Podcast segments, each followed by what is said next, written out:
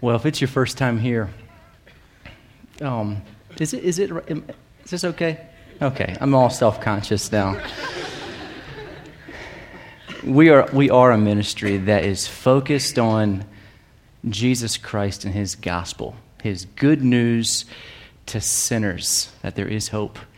And uh, as we we sang these songs, I really appreciated the worship, the, the music ministries team's effort to change up the music. If you notice that, like we're all like, uh, do we say, do we? I like that. Do you know why? It makes me, it, it, it forces me to focus on what I'm saying. It's so easy to uh, sing the same old songs and they become like, like a mantra. We don't realize what we're saying. But it's good to switch things up so that we can use music as a tool so you get what you're saying. Because the truth is in the lyrics. Music is like general revelation. It's mountains and sunsets and it's art and it's beautiful. But if you want to know the Lord, you've got to get into the Word. That's specific revelation. And I appreciate the guys how they switched up the music so that we paid attention to what we were saying. It's appropriate that um, we focus on Christ this evening. We've been going through the Gospels um, this whole year, slowly working our way through like a synopsis of Matthew, Mark, Luke, and John. Last week we talked, Tanner talked about, I think it was Luke chapter 8, is that right? And we looked at uh, the disciples in the storm and Jesus calming the sea, showing that who is this man who is in the boat? The disciples asked. Now, we're actually going to step back one chapter. Um, we, got, we got our wires not crossed, but we switched things up after the retreat. We're going to step back a little bit. Um, really excited to talk to you this evening and to look into God's Word and see how He will encourage us in some of life's most darkest times, some of the most darkest nights of the soul, Scripture comforts us. Um, one of those times for a Christian, times of doubt, times when you doubt. I'll bet you that if I were to ask you to raise your hand and say, Has anybody here ever struggled with doubting? That almost every single person would raise their hand. Yeah, there's definitely been seasons. This whole week, everybody that I've, just about everybody that I've bumped into, not everybody, I, I say, hey, have you ever doubted? And without fail, so far, every single person is like, yeah. It's one of those things as Christians that we don't like, like, we just kind of keep it to ourselves. It's a, it's a private thing, and we're afraid to to go to somebody and say, Man, I am wrestling in my faith with doubt. Um, two, two summers ago, three summers ago, I wrestled with doubt. Can God really forgive me for some of the things that I've done? All of a sudden, doubt creeps in. And Scripture comforted me where it says, Where sin abounds, Andy, where your sin abounds, grace abounds more. And I had to teach my heart that. And then five summers ago, I had this idea of what it would look like and where we'd live when we moved here. And it wasn't like I pictured. And uh, I remember, like, oh, you give like this little foothold. I thought it was going to be like this, Lord. And all of a sudden, doubt creeps in a little bit. What are you doing? What are you doing, Lord? And then there's the biggest doubt and I wrestled with this when I was younger. The, the darkest doubt is is this for real? Is this for real? Like, am I believing a lie? Or a lot of Christians will wrestle with, am I saved? Did, is this, like, is there something I missed? I wonder how many of you have been there. I wonder how many of you are there right now like you. One thing I, I, I'm concerned about sometimes for um, all of you in your stage of life is you're so busy. And you get real busy with activities and grades and things that are fun and good, but you're so busy and distracted that you're not able to truly, as 1 Corinthians says, I think it's 1st or 2nd Corinthians, examine yourself to see if you're in the faith.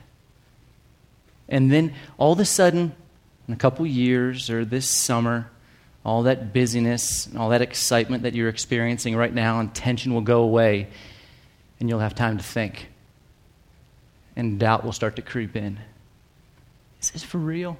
Maybe, maybe people have said things to you. They asked you hard questions. Oh, you're a Christian. What about this? Like, doubt reminds me of a virus. How's that? A virus creeps into your body. You don't know when it creeps in, but it creeps in and it latches on to a cell and it inserts a little bit of its poison. Isn't that right, Andy? Oh, yeah, we were just tested on this. And after a while, that person gets sick. And that's how doubt works. You don't know quite when, but it creeps in and it inserts some of its poison. And next thing you know, you have a person who is very troubled. They're doubting. And Scripture gives so much encouragement to you. And that's what we're going to look at this evening. If I could, um, if I could give you a thesis for tonight, one thing to camp on, it would be this Deliverance from doubt comes through the person and work of Christ as testified in the Word of God. That would be the big idea. Now let's break that down. If you were to do a, a character study on a doubter in the Bible, I want, I want to look at doubt. I want to look at doubt. Who would you look at? Any ideas? Who? Thomas or Peter? What about John the Baptist? What about John the Baptist? Let's go to Luke chapter 7. We're going to be looking at John. If you don't know who John the Baptist is, man, a lot of people, this is one of their favorite guys in Scripture. And I think it's because he had like a big beard and like long hair. He, ne- he took a Nazarite vow, and that meant that you are set apart for the Lord. You don't cut your hair. You don't cut your beard. You, you drink no strong drinks. You're the Lord's. John took that vow. And um, we think about like uh, he's out in the, the wilderness in a camel skin and he's like eating bugs and stuff. And like every once in a while he emerges into public and he's like, repent. And he's just insane. And my question is it, let's just start with Luke chapter 7 before I ask the question. Now that you have that picture of John in your head. Okay. Luke 7, this is right before what Tanner taught on last week. Luke 7 18. Jesus has just healed a bunch of people. He has just talked to the centurion, ironically, who said, Lord, I believe Help me with my doubt. Help me believe more. I need faith. 718, Luke. Then the disciples of John reported to him, reported to John, concerning all these things. Now, before we go any further, you need to know where John is right now. He's not by the Jordan. I don't, I don't know if he's in a camel skin, and he's probably not eating honey. He's in prison. He's been there for a year. He was in prison because he called out a leader, Herod, for living in sin. What did Herod do? Herod was sleeping with his brother's wife. His brothers Philip had a wife named Herodias. John, uh, Herod, uh, King Herod seduces her, and they get married. John um, keep on, I want to go to John. Herod divorces his wife and he marries this other lady, and John calls him out. Herodias hates him for this. She hates John for this. And it says in Matthew, for the sake of Herodias, John was thrown into prison. That's where John is right now. And he's been there for a long time. So the disciples, they come running, John's disciples come running to John the Baptist, and they say, they report to him concerning all these things. And John, calling two of his disciples to him, sent them to Jesus, saying, Are you the coming one, or do we look for another? Jesus, are you the coming one, the one that we expected? Are you the Messiah? Or are we looking in the wrong direction? How did John go from fiery John to doubting John? Let me give you a little history on John, okay? John's father was approached by an angel who told about John's birth. John is the only person that I can think of in Scripture who says that he was full of the Holy Spirit before he was born. I don't know anybody else like that. Says that of John. This is John the Baptist who took, the, took that vow. He is set apart to the Lord. This is the John who is by the Jordan. He's baptizing people. This is the John who baptized Jesus, saw him coming this is the John who, when he baptized Jesus, what did he hear? What, what did God say? In the, in, in the shape of a dove, in the form of a dove, this is my son in whom I am well pleased. That, that's this John. And he went from that guy to Jesus, like, are you the coming one? Or did we miss the boat? How did that happen? Did you ever want did you ever see a person like this where they're they're like a they're a rock? Maybe this is some of you. And you've had these experiences in life where you're like, "Man, Lord, this is so awesome. We're going to Bible studies, I'm going to church, I love singing, playing my guitar in my room, uh, you know, all by yourself, praising the Lord." And then all of a sudden, doubt creeps in. Do you ever know anybody like that? Man, I have and you think, how'd they go from that to this? That was John. Um, James. James 1 says, well, let me ask you this first. One of the first questions that we ask is maybe John wasn't a Christian. Maybe he wasn't a believer after all. Isn't that what you do when you doubt? Maybe I'm not a believer. Huh. Maybe John wasn't a believer. James says, and James is to uh, Christians, he says, when you ask something of the Lord, ask in faith and do not doubt. For he who doubts is like a wave of the sea. Doubt shakes you up blown and tossed by the wind. Let not this man expect to receive anything from the Lord.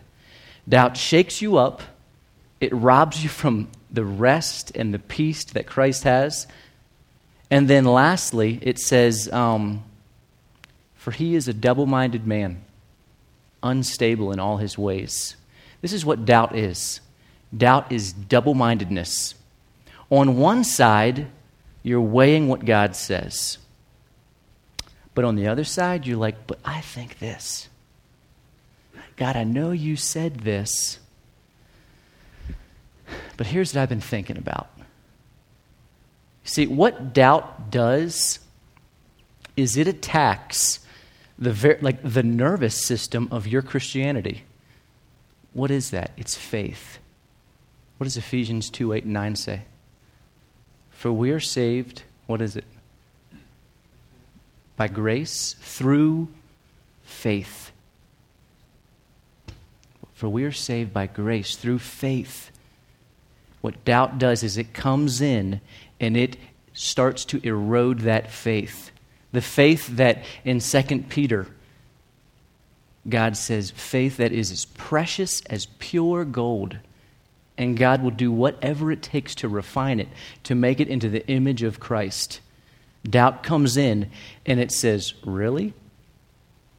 Really? You believe that? It's double minded. Was John a believer? Yeah, definitely.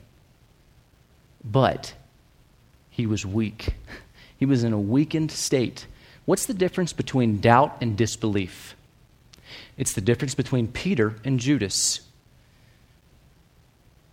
You have Peter in t- intense times. Surely you were with Jesus. Well, I never knew the guy. Then you have Judas, willingful disobedience. Two totally different characters. And if you look at the fruit of Judas's life, you will see that he loved money. He loved it. Who did Peter love? Peter loved Jesus. Judas loved money. John loved Jesus. But he was, I want, to, I want to look at four things of why John doubted. And I think a lot of them all of us wrestle with. The first thing is doubt because of circumstances. The circumstances that John was in, he's been in prison for a year, all by himself. Every once in a while, uh, guys come in and they kind of give him the news, what's going on. But there's a, a, there's a likelihood that John had never lived under a roof. There's a likelihood that John spent his almost his entire existence outdoors. And now John is in a cell for he don't know. I mean, as long as Herodias hates him, he's in jail. That's where John's at. Um, isn't it amazing how our circumstances can, uh, what happens to our flesh rocks our faith. Circumstances like your health. People get cancer. People get tumors. People get hit by cars. People die way before their time. Circumstances that affect your flesh. This body, and our immediate reaction is Jesus, are you the one, or should we look for another? Circumstances like relationships that didn't work out, circumstances like relationships that haven't happened. And right away we start to, to doubt God. Rather than trusting in Him, we doubt in Him. Um,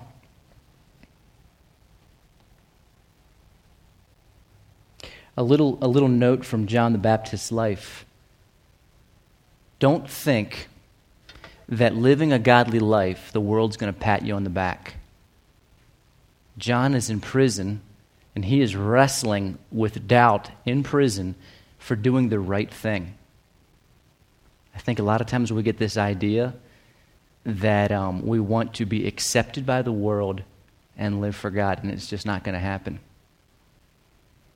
The Lord may allow you to go through some hard times. David in Psalm 71 says, Lord, it is you who have brought me great affliction. You know what Job said? Though he may slay me, I'm still going to trust him. That's the kind of rock solid faith we need that God is so good that he can inflict this flesh, but God is better than my badness. Even though he may slay me, there's no way that I, am going to leave God. Man, I want faith like, like Job, like David. Um, catch this from John. I want you to read this. John 7 19. And John, calling two of his disciples to him, sent them to Jesus. Where did John go when he doubted? He went to the source. He didn't go to the Pharisees. He didn't stay by himself. John had the courage and the determination. He wanted to know the truth, and he went to the right place. That's what Christians do. Even when they doubt, it drives them to Christ, not from Christ. Um, second reason that John was wrestling with doubt partial knowledge. I think we take for granted the time we live in right now that we have the, the full revelation of God in His Word. What did John have? He had, the te- he had the Old Testament, he had the prophets. And you can see that from what he said. He was talking about the Messiah, the coming one, which was foretold. He didn't know anything. He didn't know there was a cross coming. He didn't even know hardly anything that was going on right then. He had partial knowledge. Every once in a while, his disciples would come to him and they'd be like, Hey, Jesus healed somebody. See ya. And they'd take off. But, like, think about this John baptized Jesus, and then what happened? Well, shortly after, he went to prison. What did he see Jesus do? Well, Jesus spent 40 days in the, in the desert. After that, he turned water to wine. After that, he went to Jerusalem, kicked some people out of the temple. Remember that? After that, he met with Nicodemus. After that, he, the Good Samaritan, John's in prison now. And every once in a while, his disciples are like, This is what Jesus is doing. John's like, What's the Messiah doing, man? What's he doing? I'm in prison here. He's hanging out with a Samaritan woman. Really? All right. Think about that he only had partial information. Um, if somebody said to me, Andy, do you trust your wife? What? Seriously. Do you trust her? Do you have confidence in her? I would say, You bet. Well, how can you say that, Andy? You're not always with her. Uh, no, I'm not. And last summer, she went to your guys' wedding. I didn't see her for like two, two weeks or something. You, how long was it? It was a long time. How do you, how do you know that she's faithful to you? If somebody was whispering that in my ear, and that night I went to bed, you know what I'd do? I'd fall right asleep because I trust my wife totally. You know why? I know my wife. I know her. We have been married for almost 12 years. I've known her close to 20. I know my wife. And you could say something. You could be like, What if this, Andy? What if that? And I would say, Whatever. I know my wife. A lot of times, Christians wrestle with doubt they don't know the Lord that well. I mean, they know the basics. They, they, they know some of Him, like John, but they, they only partially know His goodness. They only partially know the treasures. Um, when John wrestled with doubt, because he only partially knew? Let me read you something. Luke 7 19. And John, calling two of his disciples to him, he sent them to Jesus. Do you see the point? Saying, Are you the coming one, or do we look for another? If you only have partial knowledge and you're doubting, there's a good chance you don't spend that much time in the Word. And when that happens, doubt will creep in. There's a, there's a couple verses that I'm going to save for a little bit later.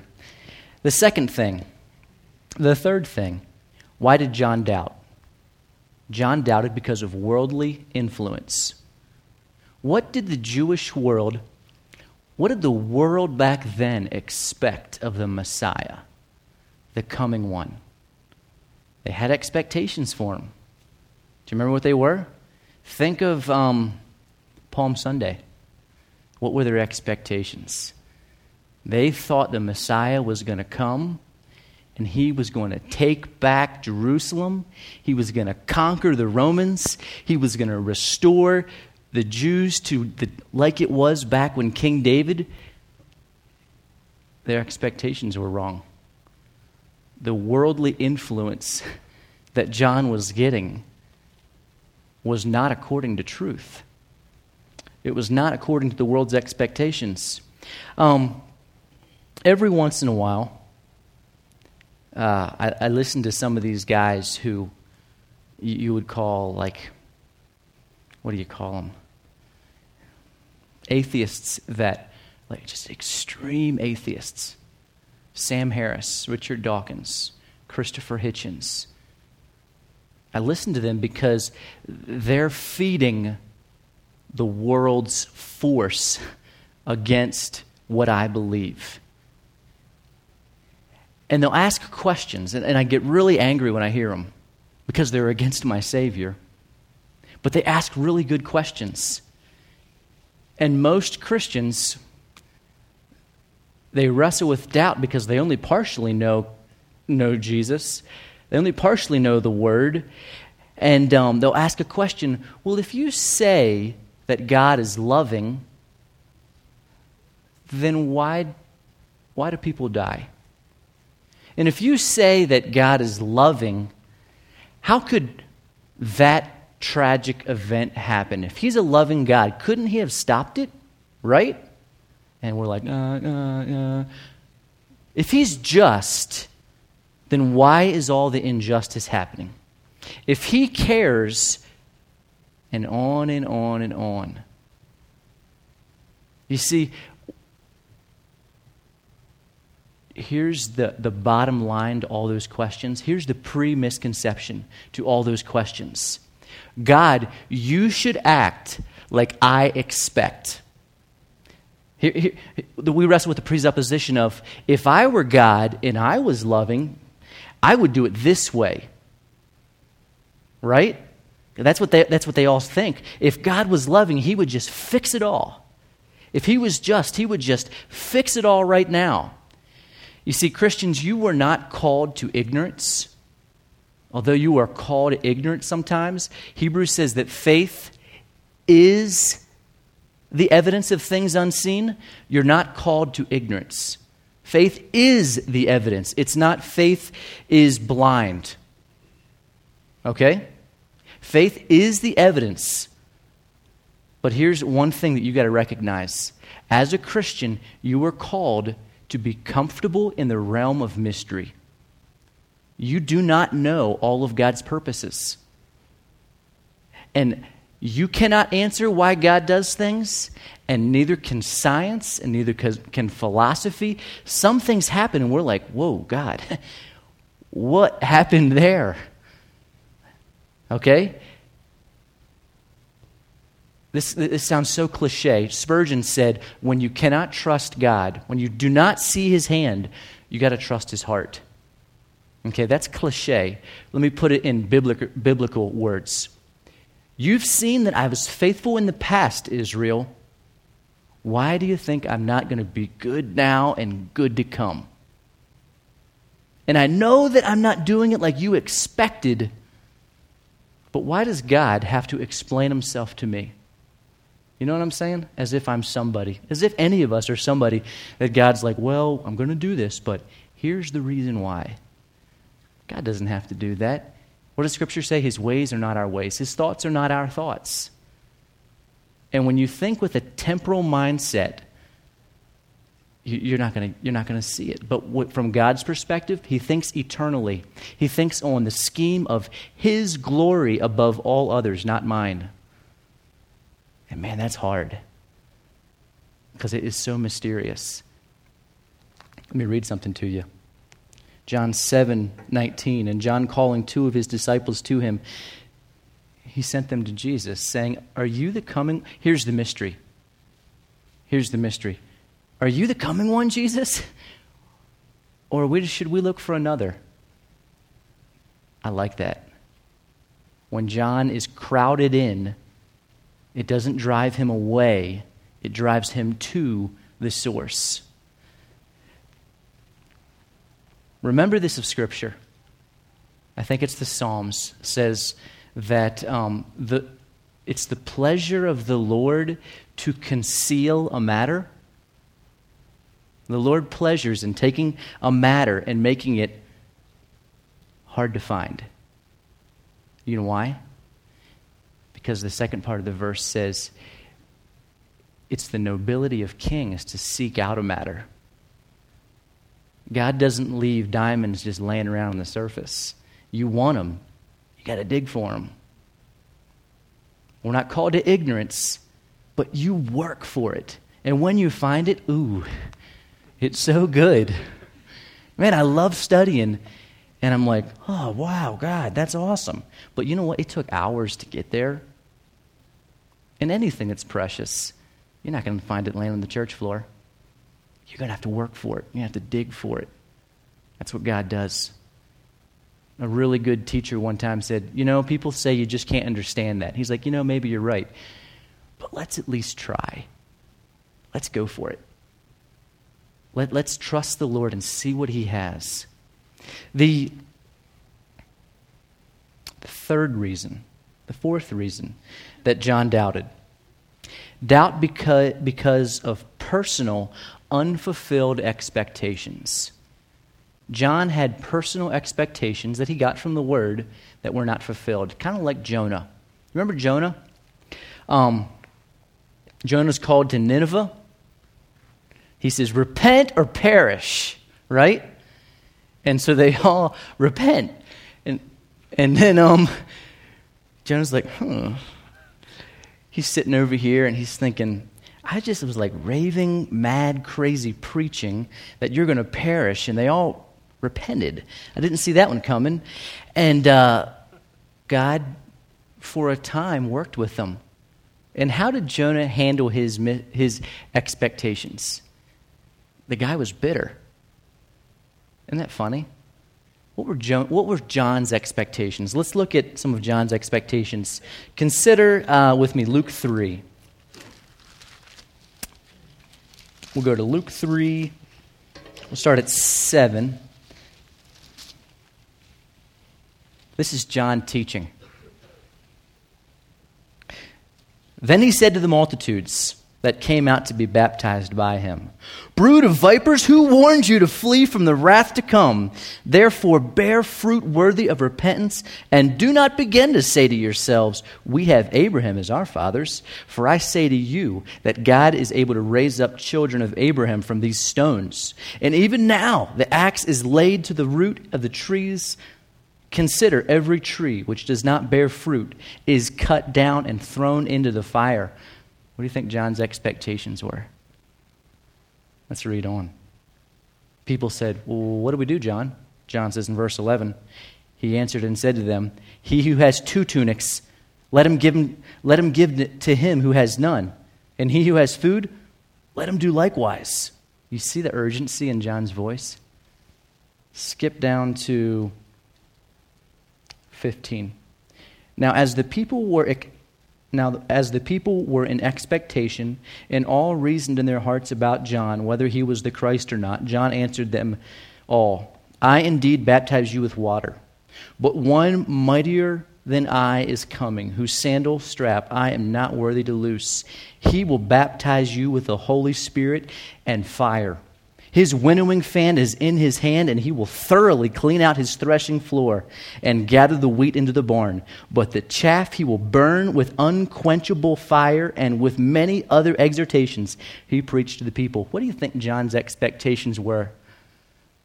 Man, he thought the wrath of God, he thought that the coming one was coming and he was going to set it straight. His fan is in his hand, and he is going to make things right. Here's a little side note. Um, this is something I was thinking about. God's sovereign, right? So why John? Why is John in prison? I wonder if number 15 gives us a, a clue into his sovereignty, why God was unmuddling the waters. Now, as the people were in expectation and all reasoned in their hearts about John, whether he was the Christ or not, I wonder, now, John never read this, but, but we just did. And I wonder if God in his sovereignty wanted the full focus on his son. And so he put John away in prison a little bit. Are you okay with that? God using John like that? We don't like to be used. What do you think John's expectations were? He thought the Messiah was coming and he was going to bring the thunder. And what did Jesus do? Well, he went out and got 12 disciples, nobody special. And he started teaching like any other rabbi at that time. He started walking around Galilee at this time, teaching. Now John's in prison. Jesus is walking around, talking to a Samaritan woman, talking to Nicodemus. And John's like, What about the winnowing fan? What about the brood of vipers stuff that I was talking about? See, John had these expectations of Jesus, and it was not according to the reality of what God was thinking. Um, let me read you a verse John 7, chapter 19. And John, calling two of his disciples to him, sent them to Jesus saying, Are you the coming one? Or do we look for another? You know what I like about John? Is even though he had misconceptions and false expectations, they did not drive him from Jesus. He did whatever it took to get Jesus and get his own heart figured out. All right, Jesus, I must have thought something wrong there because I was thinking you were going to do this, but right, what's going on? Are you the coming one?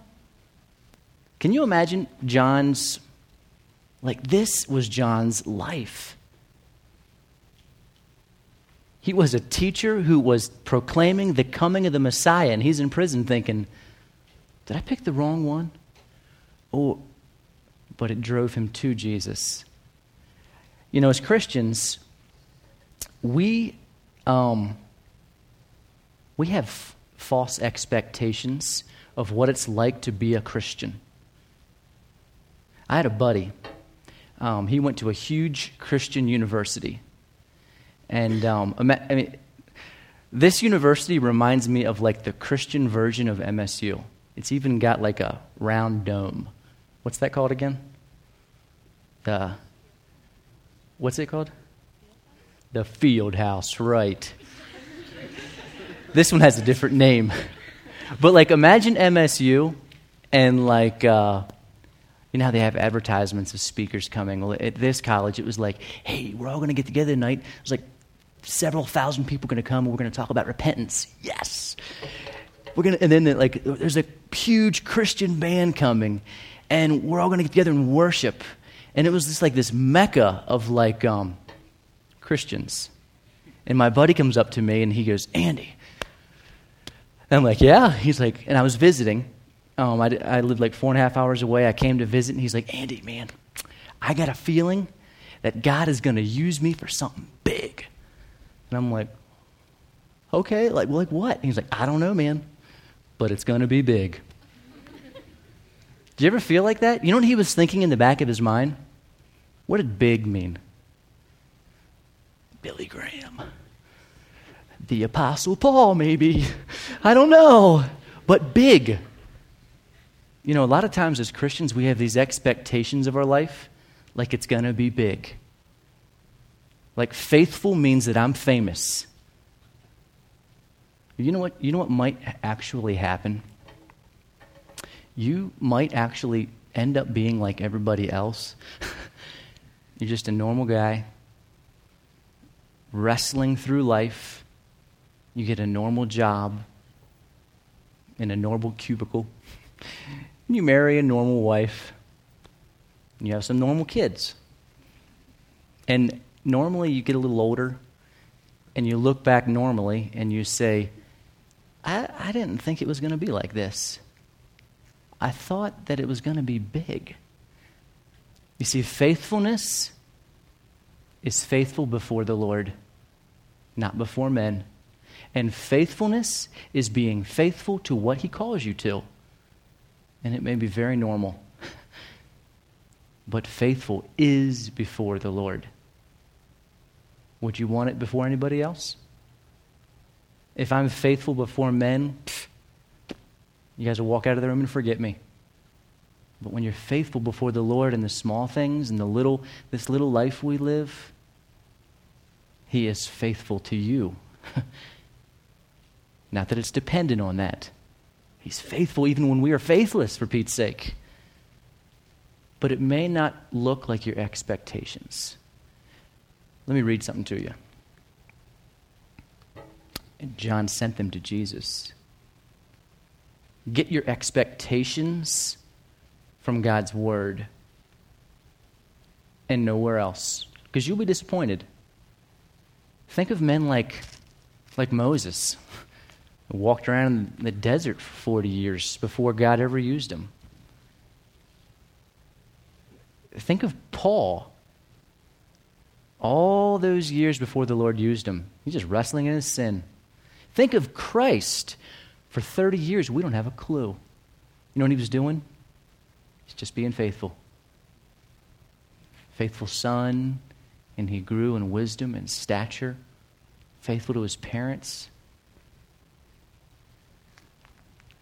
Maybe a little bit different than you expect. Um, what's the point?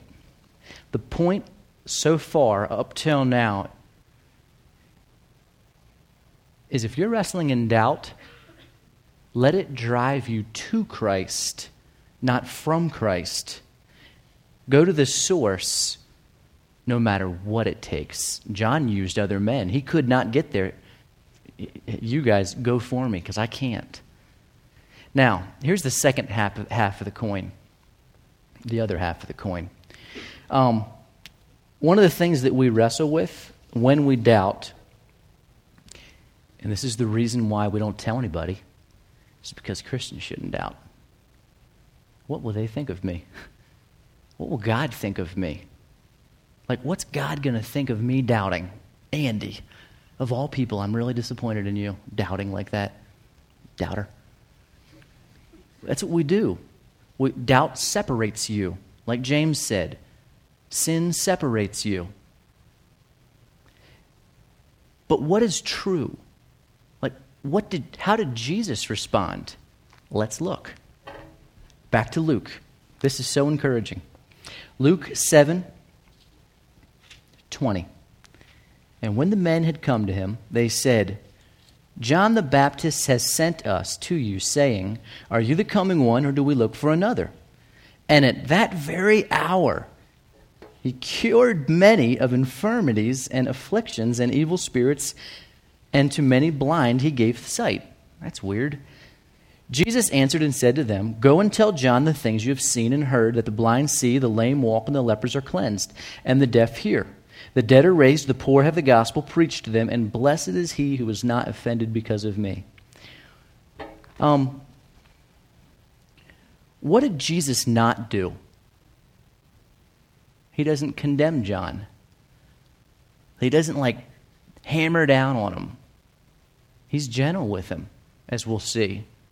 What else does Jesus not do? He, he doesn't release him from prison. He could have, couldn't he? Doesn't it say that Jesus has come to set the captives free? Well, here we got John as a captive, but that's not what that's not the type of captivity that Jesus has come to set people free from. You see, you can be a captive in prison, and if you and if the Son has set you free from your sin, you are free indeed. But you can be a free man like me and you walking around right now. And if you are wrestling in the, the bondage of sin, you're miserable.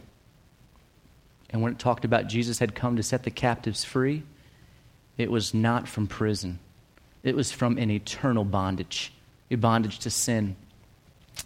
Jesus, um, he doesn't give a simple yes or no answer either. Are you the coming one, or should we look for another? Tell John yes. There you go. Isn't that what we do, though? We give really quick answers, cheap words. Man, I'm wrestling. And we quick prescribe him a verse. Go read this five times. Sleep on it. John doesn't, Jesus does not give qu- a quick answer. He could have. He could have said the, the perfect word, but he doesn't. You know what he does? He goes on a healing spree, which is weird if you don't know why. Like, well, we, we just asked you a question, and like all of a sudden, like these blind people, like I can see, and lame are jumping, and the deaf can hear, but the answer hasn't come yet. Um, I'd like to read to you uh, Jude 22, real quick. First and second, third, John, Jude, and Revelation. Go to Jude 22. Jude, letter to believers.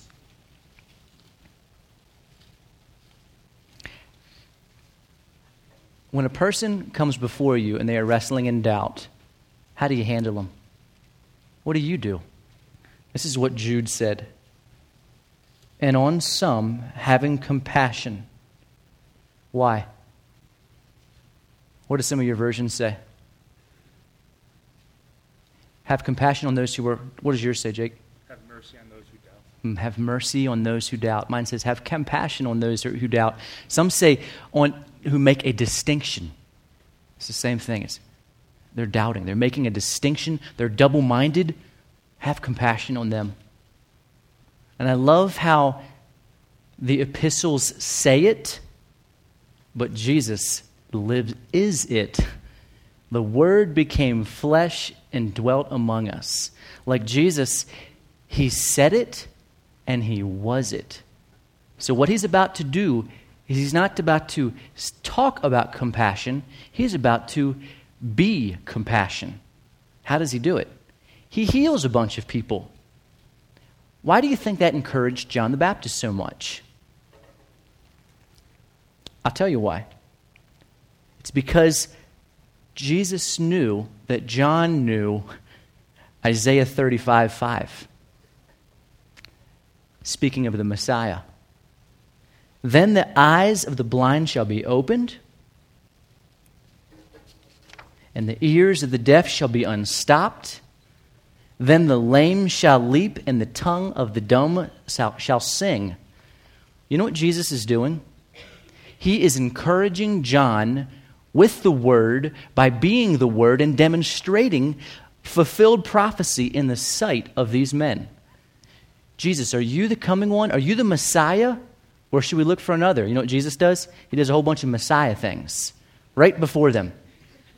He doesn't say anything yet. All of a sudden, he's just like, that's a good question. And then he turns back to him, and this is what he says 22. Go and tell John all the things you've just seen and heard. That the blind see, the lame walk, the lepers are cleansed, the deaf hear, the dead are raised, the poor of the gospel. Are you the coming one, or should we look for another? He encourages him with the word. Man, I love that. Doubt is a spiritual issue. It deals with our faith. You will find no comfort other than being encouraged by the word by going to the source and being encouraged by the word. Um, the, that's the first thing John does, or Jesus does. Theology demonstrated. The second response Jesus rebukes him.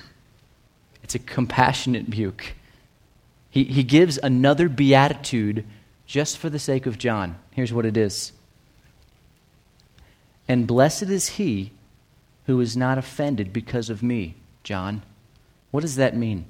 That word offended, scandalizo, this is what it means.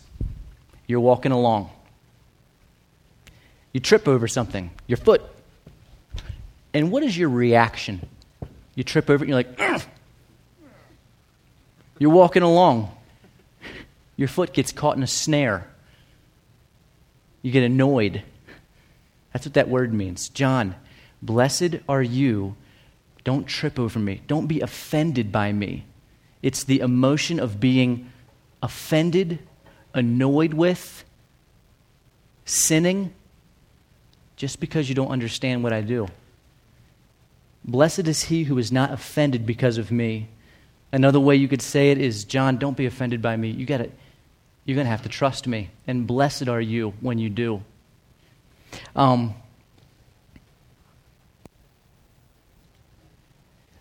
We're going to close with this. John incre- Jesus increases John's faith by demonstrating Scripture. But he also encourages John by, he calls sin sin. Like, he has compassion on doubt because it's a sin.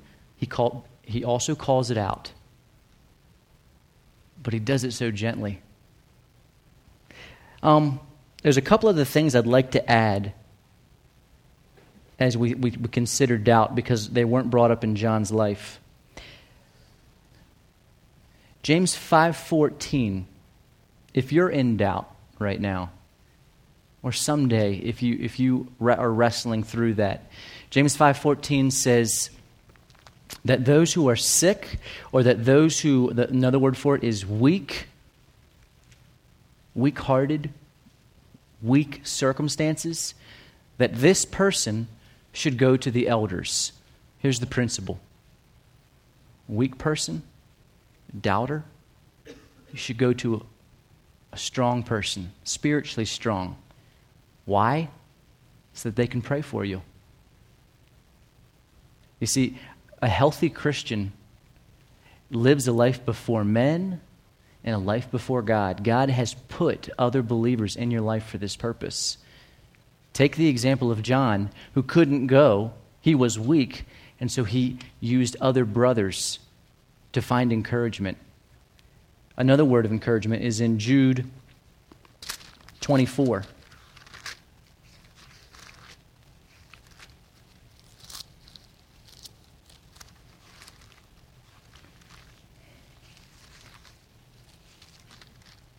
This is right after John, Jude says to have compassion or mercy on those who are doubting. Now to him, that is Jesus, now to him who is able to keep you from stumbling and to present you faultless before the presence of his glory with exceeding joy. To God our Savior, who alone is wise, be glory and majesty and dominion and power both now and forever. Amen. Why is it that today I'm standing up here and a year from now I'm not an atheist? Why is that? It's because it's now to Him who is able to keep me from stumbling. Christ, your faith is not your own. It is a gift from the Lord. It is Christ who keeps you. I had a really good conversation with a guy, and he said, Andy, do you think that I could leave the faith even if I wanted to? That's a good question. Here's a, a question to answer it Do you think that you could have come if you wanted to? Because the scripture says that I hated God with all of my heart and when I was a dead man running from God, enmity and hatred in my heart, in that while we were yet sinners, Christ died for us. It is to him who keeps you, period. Man, that should bring you encouragement. Now, there's other people in here who are doubting. Some of the, the darkest times of doubt in my life and the people I've talked to life it's because they're living in, that they have sin in their life. And God does not endorse you. He does not ride in the co seat while you do whatever you want to do. Psalms 32, David says, I'm going to read it, it's good.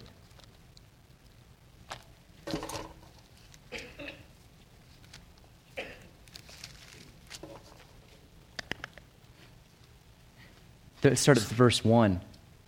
Blessed is he whose transgression is forgiven, whose sin is covered.